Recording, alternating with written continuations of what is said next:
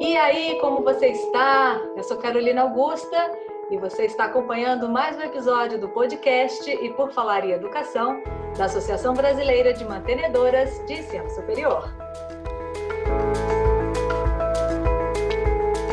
Quantas mensagens, fotos ou notícias chegaram via WhatsApp no seu celular nas últimas horas? Eu quase enlouqueço com a quantidade de mensagem. Você conseguiu ler tudo ou só a manchete? E deu tempo de checar se as informações eram as mesmas em um site ou um portal diferente? Ou você bateu o olho e mandou rapidinho para alguns amigos? Pois é, são dilemas e questões dessa geração. Hoje em dia, todo mundo produz e consome conteúdo. E o excesso de informações é um desafio ao nosso senso crítico. Como que a gente diferencia fatos de opiniões? Como produzir e compartilhar mensagens com responsabilidade? A Base Nacional Comum Curricular, BNCC, inclusive traz, em uma parte dedicada à língua portuguesa, um campo denominado jornalístico-midiático. O foco é formar os estudantes para os diversos usos da linguagem e para a participação na sociedade de maneira reflexiva e criativa, ou seja, a avaliação crítica das mídias e a produção de textos em formatos diversos ganharam destaque, não só no que diz respeito à esfera do jornalismo e da comunicação, mas também em um contexto de participação cívica, da pesquisa e documentação científica e histórica e da expressão artística. Vamos entender melhor esse tema? Temos aqui conosco Celso Nisquier, diretor-presidente da BMS e reitor da Unicarioca. E aí, Celso, tudo na paz? Olá, Carol. Um prazer estar aqui com você de volta para mais um podcast da ABMS. Vai ser um, um prazer grande debater esse assunto tão importante com todos vocês. Também temos a Mariana Ox, ela que é designer, educadora e coordenadora do Educa Mídia. E aí, Mariana, como está a vida por aí?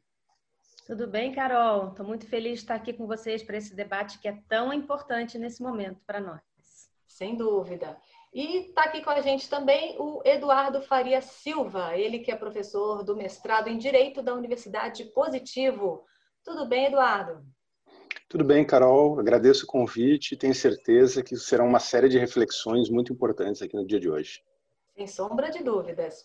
Mariana, explica um pouquinho para a gente o que é exatamente a educação midiática e por que, que ela é cada vez mais urgente. Bem, Carol, é, você já fez uma belíssima introdução aí sobre esse tema, né? A gente vive num, num ambiente de hiperabundância de informação, mas ao mesmo tempo a gente vive nesse momento em que todo mundo pode produzir conteúdo e publicar conteúdo com grande alcance, né? Que as ferramentas são muito democráticas. A gente vive também uma, um excesso de oferta versus uma, uma falta de qualidade, né? Nem todo o conteúdo que circula é de confiança e a gente tem os mais variados atores, com os mais variados propósitos, é, colocando informação na internet para a gente consumir.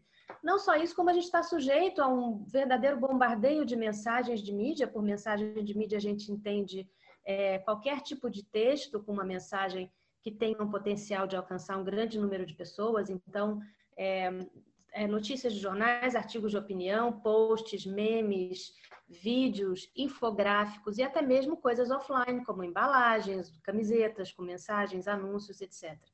E o que a gente percebe é que é, a gente precisa mediar a entrada dos jovens nesse ambiente, porque eles consomem muito, mas eles não têm necessariamente as habilidades críticas e o hábito de refletir sobre a qualidade e a confiabilidade dessas informações. Então, a educação midiática, ela tenta fazer exatamente isso, que é a construção dessas habilidades para você ler criticamente todas essas informações, é, criar com confiança, com criatividade é, e responsabilidade e participar de maneira ética, fazendo uso desse enorme poder que a gente tem, que é de acrescentar a nossa voz ao diálogo da sociedade.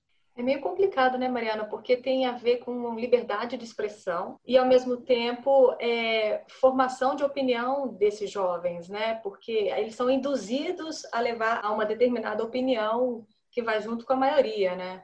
É, na verdade, assim, todos esses conceitos de liberdade de expressão, de, de comunicação positiva, respeitosa, de discurso de ódio, né, de combate ao discurso de ódio, desinformação, são é, é, viralização de informações, influenciadores digitais, todos esses aspectos do ambiente informacional no qual a gente trafega o tempo todo, é, a gente precisa adquirir o hábito de olhar para eles de uma maneira um pouco mais intencional e um pouco mais reflexiva, né? E é curioso que você mencionou o campo jornalístico midiático da BNCC, e é uma grande oportunidade que a gente tem no Brasil de ter, ver isso transformado em política pública de educação, é, mas ao mesmo tempo não está só no campo jornalístico midiático. Essas habilidades elas atravessam toda a BNCC, na medida em que elas fazem parte também é, do repertório que a gente tem para poder pesquisar, para poder encontrar informações, sintetizar, né?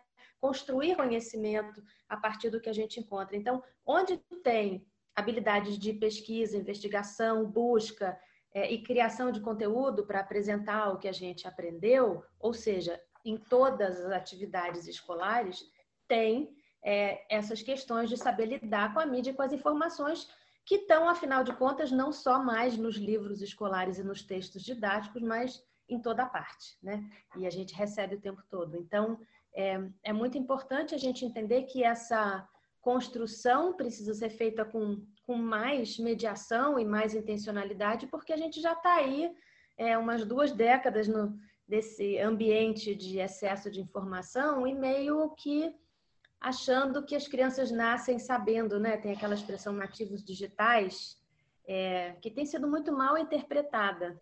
É, a gente tem que prestar muita atenção nisso, né, Mariana? A gente tem falado muito também, ouvido muito em fake news, diferenciar o que é uma sátira, o que é um boato, opinião, até mesmo um conteúdo patrocinado ou erro de reportagem. Isso está cada vez mais difícil, não só para os jovens, mas para a gente mesmo já, né? É, dá para a gente medir, é possível a gente medir o impacto da fake news na sociedade? Olha, Carol, existem vários pesquisadores que trabalham com isso, o professor Eduardo é um deles, né? É, existem várias pesquisas aí que, que medem, por exemplo, o, o, grau de polarização, né? Que, que é decorrência desse, desse consumo de informação de má qualidade, a polarização resultante, tudo isso.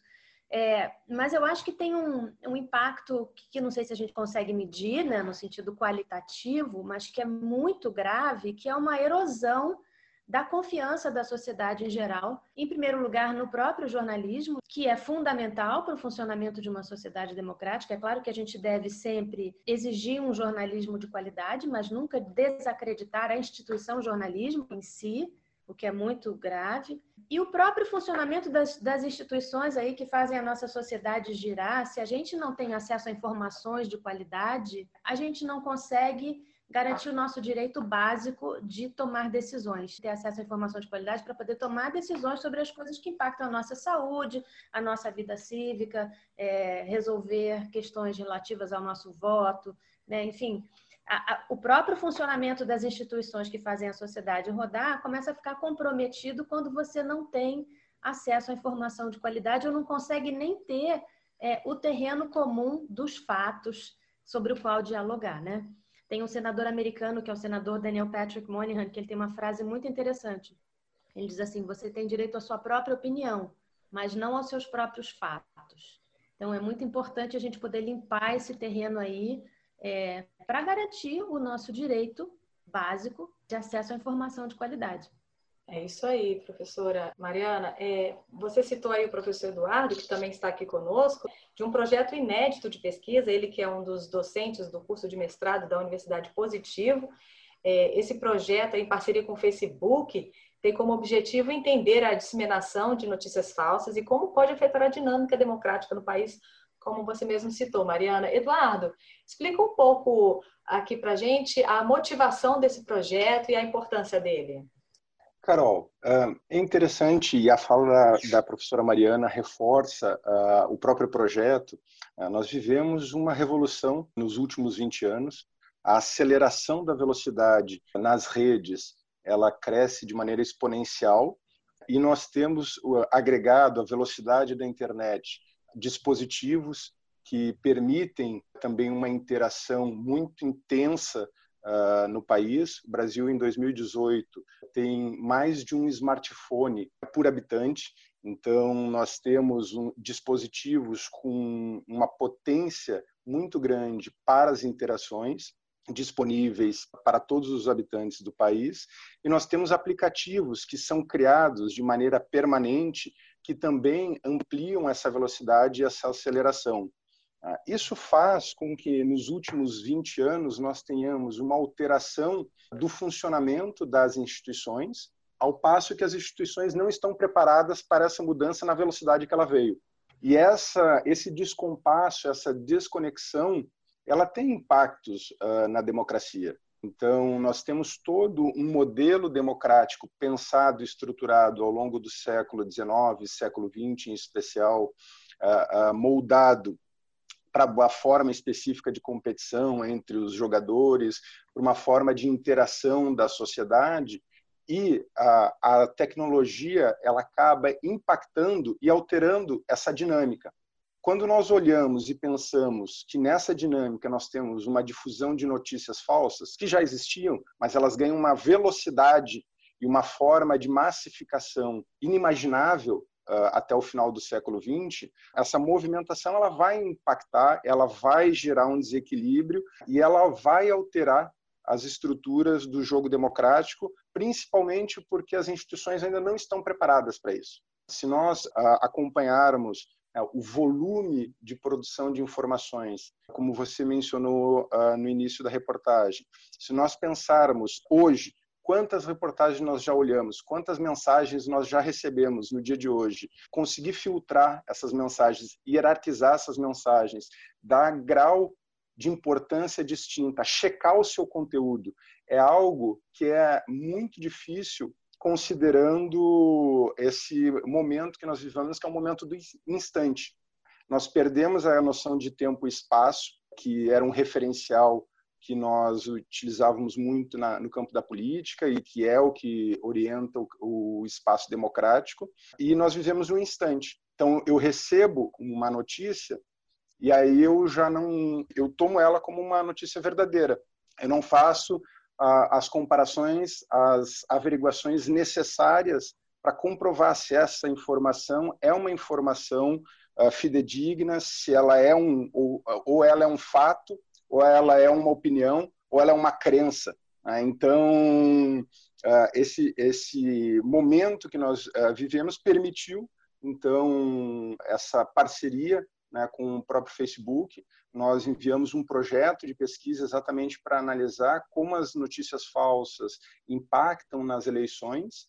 Uh, e, e, tem todo um, uh, um arsenal disponível uh, por parte do Facebook para analisar as interações realizadas nos canais e perceber se essas interações elas Uh, podem acabar influenciando de maneira negativa ou não o processo democrático.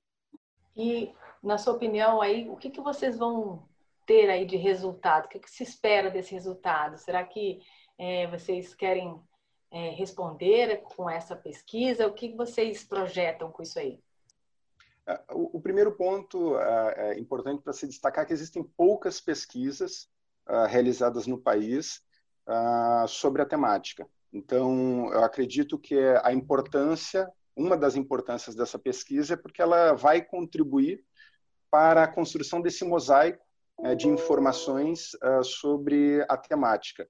A, nós, a nossa pretensão é uma pretensão primeira uh, de produzir conhecimento científico, que esse conhecimento científico ele sirva para a tomada de decisões, que ele mostre efetivamente se as interações realizadas nas redes, nos canais, eles geram um impacto negativo no regime democrático.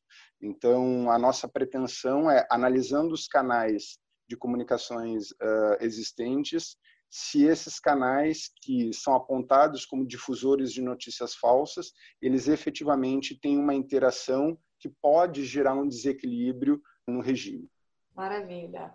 Professor Celso, o Eduardo comentou aí que as instituições precisam acelerar um pouquinho aí o processo para disseminar todo o conteúdo acadêmico, né? Em meio a essa quantidade de informação aí que os jovens recebem. Você concorda com ele que realmente é preciso pisar no acelerador, vamos dizer assim?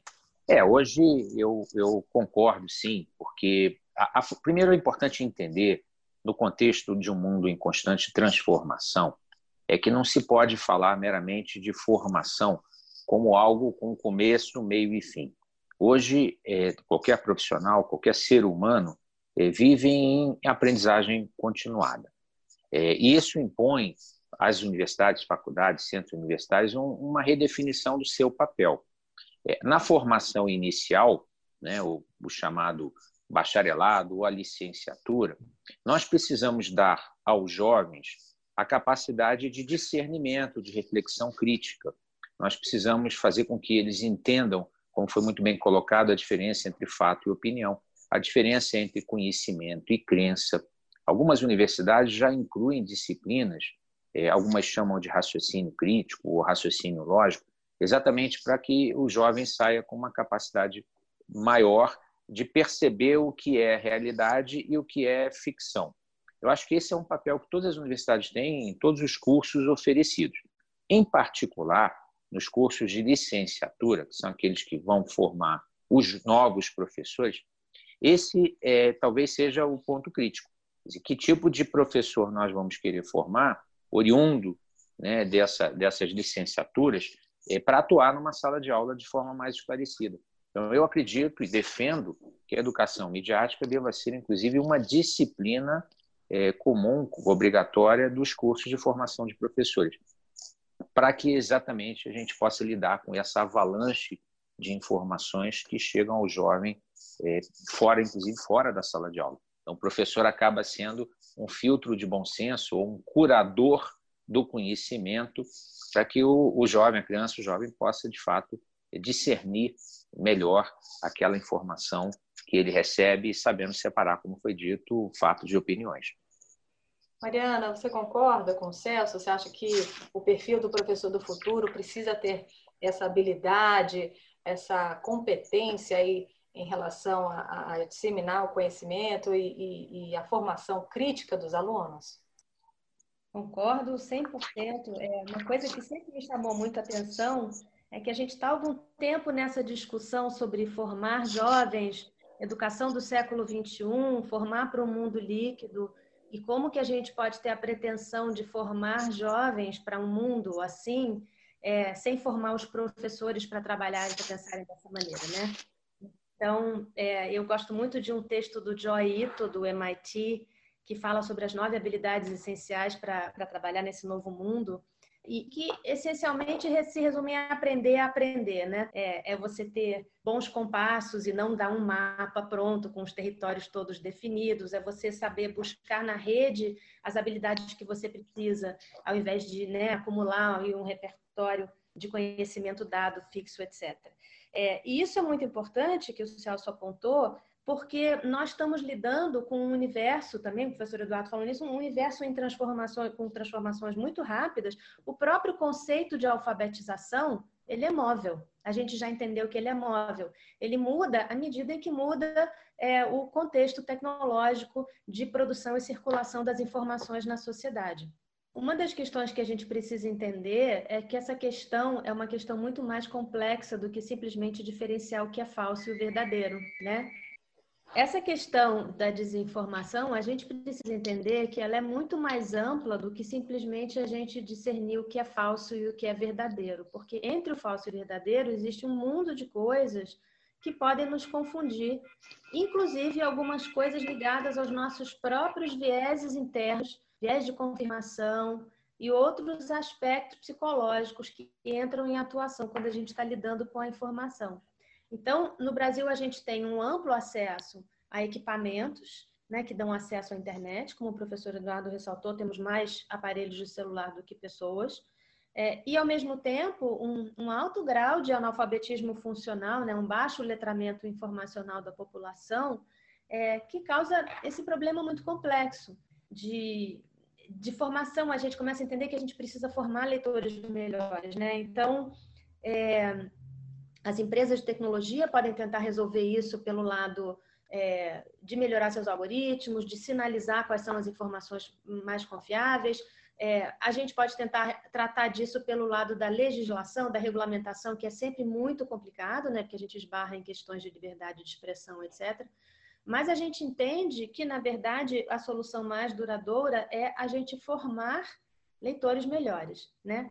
Capazes de interrogar a informação em vez de só consumir, é, capaz de é, entender o que está atuando na sua própria bagagem psicológica e sobre esse entendimento do universo da informação. Então, a gente precisa trazer para todos os professores de todas as disciplinas, de todas as áreas do conhecimento, essas habilidades de lidar com a informação, para que eles possam apoiar o jovem nessa construção. Mariana, você comentando isso, eu lembrei aqui da minha vizinha, ela tem 11 anos e essa fase consome muito material audiovisual, né? E aí ela foi escrever uma frase, ela estava tão errada, eu fiquei tão impressionada e, e comecei a culpá-la, mas ao mesmo tempo hoje eu entendo que é justamente isso, assim, é uma geração que recebe muita informação, que não tem o hábito da leitura e que realmente é uma coisa que a gente tem que se preocupar realmente. Minha filha mesmo de dois aninhos também já está ali com o iPad, já está com o tablet, já recebendo esse bombardeio de informação, inclusive em outras línguas, né? Não só no português, às vezes ela se atrapalha falando, mas é uma coisa que realmente a gente tem que se preocupar. Mas eu gostaria de voltar, Mariana, a falar um pouquinho do trabalho da Educamídia. Como é que está sendo esse trabalho que vocês estão desenvolvendo aí junto às instituições de educação superior? E quais você acredita que são os maiores desafios para uma boa formação midiática? O Educamídia é o programa de educação midiática que foi lançado pelo Instituto Palavra Aberta. O Instituto Palavra Aberta é um instituto de pesquisa sem fins lucrativos, já tem uns 10 anos de existência trabalha justamente nessa área da liberdade de expressão e da liberdade de imprensa e no nosso direito à informação, né? O Educamídia, então, é o, é o braço educativo, é um programa que a gente lançou há um pouco mais de um ano, é, e a gente atua em duas áreas. É, na área do advocacy, né, da conscientização, da sensibilização da sociedade em geral e dos formuladores de políticas públicas para esse tema, é, e na área de formação de professores, com publicação de recursos, nós temos planos de aula, recursos no nosso site. Acabamos de lançar um livro ontem, inclusive, é, o que é o Guia da Educação Midiática, e fazemos formações de professores presenciais e, e online. Né? O, o maior desafio, como a gente já falou aqui, é o fato de que os próprios adultos não estão necessariamente é, preparados para lidar com essas coisas que estão à nossa volta, que a gente consome o tempo todo, mas de maneira pouco consciente e pouco reflexiva. Então, o que a gente precisa primeiro fazer é dar um nome a esse campo de conhecimento, né, que é a educação midiática, para que o professor, então, se reconheça nele, se reconheça como usuário, se reconheça como participante Reconheça o fato de que ele tem sim repertório, porque nós todos, hoje em dia, somos produtores e consumidores de conteúdo, mas que consiga, então, enxergar esse trabalho de uma forma um pouco mais sistematizada e transversal, né? É muito importante. Eu acho que uma das dificuldades que a gente tem, um dos maiores desafios, é entender que a gente não consegue resolver isso com uma disciplina. Eu concordo com o professor Celso que na formação do professor é uma disciplina, porque a gente precisa transmitir esse conhecimento para os futuros professores. Na escola, deve ser transversal, porque, como eu falei anteriormente, ao lidar com o conhecimento em qualquer disciplina, a gente esbarra nessa necessidade de avaliar a qualidade da informação e o tipo de participação que a gente vai ter nesse ambiente. Então, é, uma das propostas que a gente faz nesse guia de educação midiática é trazer educação midiática para a escola como camada. E esse é um dos maiores desafios, é ajudar o professor de qualquer área, seja ele professor de história, de geografia, de física, de ciências, a entender que ele pode ser sim um agente na construção dessas habilidades midiáticas, é, junto com a sua disciplina, como camada junto à transmissão do conteúdo curricular da sua disciplina. Então, o nosso livro ele faz muito isso. Ele traz, inclusive, é, 15 exemplos de atividades que a gente tentou variar as faixas etárias e os temas curriculares para mostrar como a gente pode é, trabalhar as habilidades da educação midiática junto com os objetivos curriculares da disciplina. Eu volto a falar com o Eduardo. Eduardo, é, na sua opinião, o diagnóstico é o primeiro passo, né? Como vocês estão fazendo essa pesquisa aí junto ao Facebook, para então eu vou fazer uma comparação aqui com um, um trilho de um trem como se ele tivesse que desviar o caminho enquanto o trem está andando, né? Você acredita que seja esse o caminho, Eduardo? O primeiro ponto sempre é o diagnóstico. Então, é importante a realização desse diagnóstico, nós precisamos compreender e refletir sobre o mundo que vivemos e o momento que nós vivemos. E levando muito em consideração a velocidade da transformação. A transformação ela é muito acelerada e ela gera um impacto uh, no humano uh, que nós estamos vivenciando no atual momento. E esse impacto, ele muitas vezes não é nem percebido ou ele não é nem suportado né, pelo próprio humano. Então, o que nós compreendemos é exatamente isso: há necessidade uh, de um primeiro diagnóstico, há necessidade de compreender que os parâmetros que nós utilizávamos até pouco tempo eles são insuficientes para a leitura de, mundo que nós vivemos e a partir desse diagnóstico, né, da percepção que esses parâmetros são insuficientes, é que nós podemos iniciar um processo aqui no campo da educação midiática é, que possa, de maneira efetivamente transversal é, em toda a nossa sociedade, é, balizar novos padrões e parâmetros de comunicação. O que é muito evidente nesse atual período é que, independentemente da idade, nós temos uma carência na compreensão desse ambiente digital uh, e como se movimentar dentro desse ambiente digital e como avaliar aquilo que nós recebemos. Esse é um, um, ponto que é muito presente, muito significativo. Eu volto àquela separação anterior, até que foi base de uma nova expressão, que é a pós-verdade, uh, que nós utilizamos muito exatamente uma perspectiva, hoje em dia, da crença. Ah, e eu tenho toda uma técnica para forçar, então, que o indivíduo ele acredite nessa crença e desconsidere absolutamente o fato. Toda a tecnologia existente hoje, ela permite efetivamente que eu manipule as pessoas, a sociedade, a partir de crenças que são absolutamente desconectadas uh, dos fatos. Uh, e isso, em parte, ocorre exatamente por desconhecer o próprio momento que nós vivemos, o próprio a transformação que nós estamos passando, o impacto dessas tecnologias, o impacto que os aplicativos têm no nosso nosso cotidiano, o impacto que os dispositivos móveis têm na nossa a nossa vida. Cada clique que eu dou na internet, eu gero um dado. E esse dado é um dado consumido. Né? E esse dado que é consumido, ele define o meu comportamento. Então, a partir de uma quantidade de dados uh, que são uh, capturados na internet, eu consigo definir o perfil o padrão uh, de uma determinada pessoa, uma determinada característica. E eu, a partir desse perfil padrão que eu tenho, eu começo a estabelecer comunicação, eu começo a estabelecer uma forma de interação com, com esse indivíduo que faça com que ele acredite uh, muitas vezes em algo que é absolutamente desconectado do real. Então, esse movimento, ele é um movimento muito importante uh, da educação midiática, mas de maneira transversal, uh, independente da idade. Uh, aqui nós falamos em alguns momentos das crianças, mas é muito comum os, os jovens, os adultos ou quem já tem um pouco mais de primaveras do que nós, receber informação né, e trabalhar ela como ó, recebi no WhatsApp uma notícia e compartilhar ela no grupo familiar como se fosse verdade, sem fazer nenhum cheque dessa informação, né, nenhuma contraprova para ver se efetivamente ela condiz com aquilo que ela apresenta.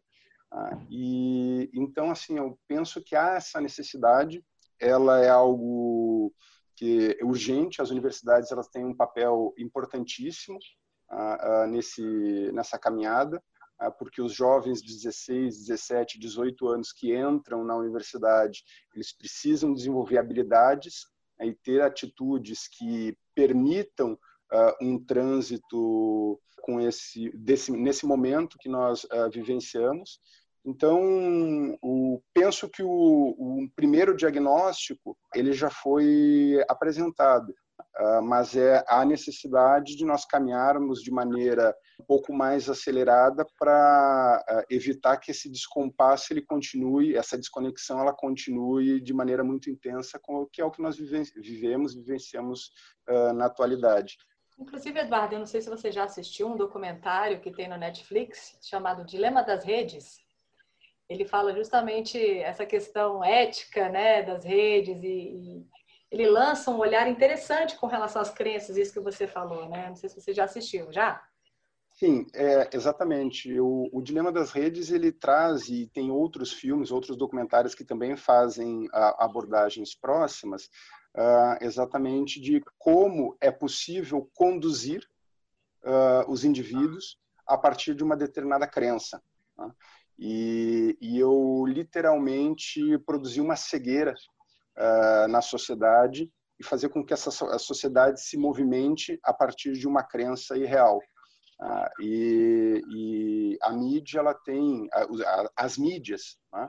elas têm essa capacidade e nós ainda não temos filtros institucionais que possam efetivamente responder na velocidade necessária então há um, um literalmente uma avalanche informacional e eu não tenho ainda filtros capazes de absorver essa avalanche de certa forma até proteger o indivíduo.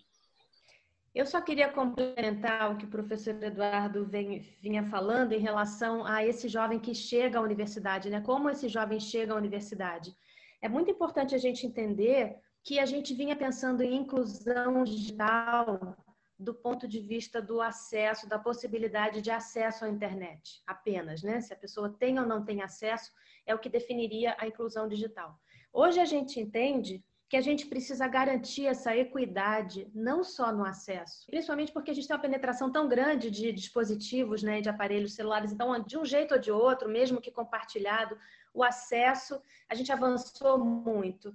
É, mas a gente precisa garantir é, a equidade na experiência, que é muito mais importante nesse momento. É, será que esse jovem, uma vez que ele tem um acesso à internet, ele tem o repertório, ele tem as habilidades necessárias para fazer um bom uso desse acesso, né, para encontrar as informações que ele precisa avaliar, as informações que ele precisa entender o que ele está encontrando ali e usar essas informações para o seu crescimento profissional, pessoal, acadêmico, etc. Então, é, essa equidade no acesso precisa se estender à experiência, porque senão a gente vai ter gerações de jovens excluídos das possibilidades de lidar com a informação de uma forma fortalecedora e construtiva. É, aproveitando aí essa questão que o Eduardo e a própria Mariana citaram um pouco mais atrás sobre os filtros, né, e, e falou também de regulação, eu queria ouvir do Celso as atitudes e as medidas da ABMS para tentar mudar isso junto ao MEC? Uh, existe algo nesse sentido, Celso? Olha, Carol, nós trabalhamos muito para que as diretrizes curriculares das várias áreas possam incluir também as habilidades chamadas soft skills, né? as habilidades socioemocionais, que são aquelas que eu julgo hoje até mais importantes para um mundo líquido, como a Mariana colocou, do que as, os hard skills, né? ou as, os conhecimentos tradicionais, porque esses estão evoluindo muito rapidamente.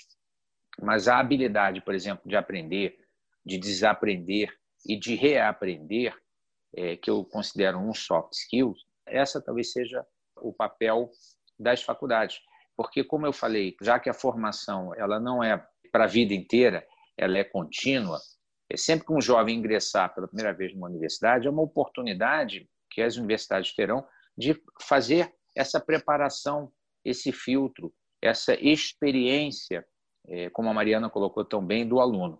Por isso que eu penso também, além do, desenvolvimento dessas habilidades socioemocionais que precisam constar também nos, nos currículos é, das universidades, eu penso que o professor, nesse novo papel, que é um papel mais humilde, em que ele se torna um curador do conhecimento. Nós sabemos hoje que o professor não é mais o único dono do conhecimento da sala de aula. Ao contrário, o jovem busca fontes diferentes de conhecimento e algumas, inclusive, são fontes duvidosas. Então, o papel do professor é criar essa experiência para o aluno, é criar esse ambiente rico, motivador, através do qual o aluno possa ter contato com múltiplas fontes de, é, de conhecimento confiáveis e fazer chegar às suas próprias conclusões. Então, eu acho que nós, é, para mudarmos a educação, para que haja realmente uma educação midiática durante uma experiência universitária, nós temos que mexer nos currículos, mas também é, mexer na forma como os professores se veem e atuam em sala de aula eles, para que eles possam ser verdadeiros facilitadores da aprendizagem, já que esse eu considero que seja talvez o principal papel do professor é, nesse novo mundo que, que nós vislumbramos já antes da pandemia, mas agora seguramente acelerado é, pela, pela pandemia.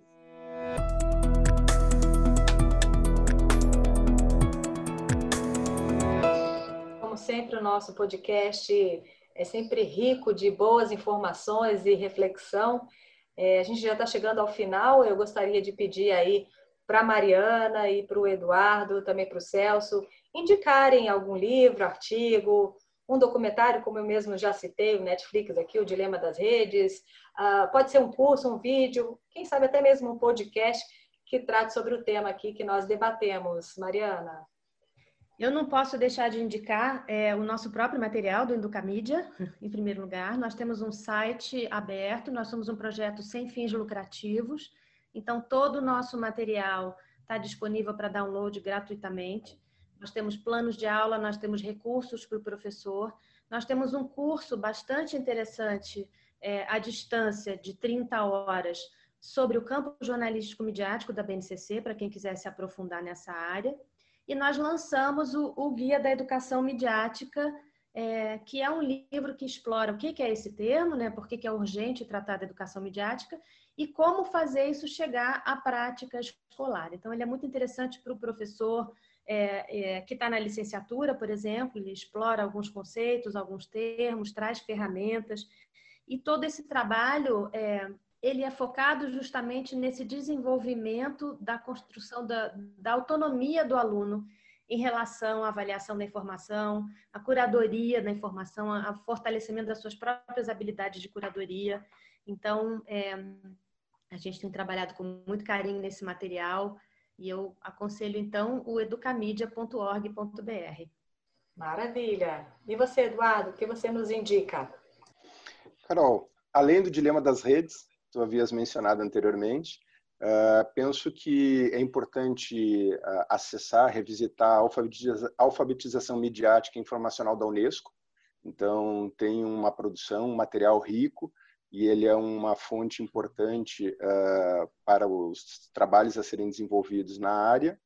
E um artigo Ecossistemas de Formação e Competência Midiática, do Emílio Alvarez Arregui, então, penso que são textos que podem auxiliar nesse processo uh, todo de conhecimento uh, sobre a temática e aí depois todos os procedimentos posteriores. Excelente. Celso, para a gente finalizar? É, endossar as sugestões, eu já tinha trazido aqui o próprio Guia da Educação Midiática, né, no qual a, a Mariana é uma das autoras, é, também eu, havia pensado em trazer aqui para indicação o Dilema das Redes, né, da Netflix, né, um documentário bastante popular, que já foi citado aqui amplamente, mas eu tenho uma referência internacional que é o, o The Media Education Manifesto, é o Manifesto da Educação Midiática, é do David Buckingham, que é um escola, quer dizer, é um, é um acadêmico britânico é, de bastante prestígio e que realmente preparou um livro lançado no ano passado, que se tornou uma referência mundial para toda essa área. Eu vou indicar esse link que depois vocês podem acessar. Infelizmente é em inglês ainda, mas é certamente uma obra de referência para todos que atuam nessa área. Maravilha, muitíssimo obrigada pela participação. Mais uma vez do Celso, que está aqui sempre conosco no nosso podcast, a Mariana Ox, a Eduardo. Um grande abraço, pessoal.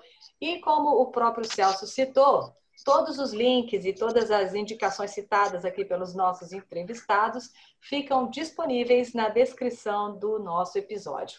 E se você quer fazer alguma sugestão de reportagem algum tema aqui para o nosso podcast, quer fazer um comentário, crítica mesmo, fique à vontade, ou até mesmo elogio. A gente está aqui para receber tudo, tá bom?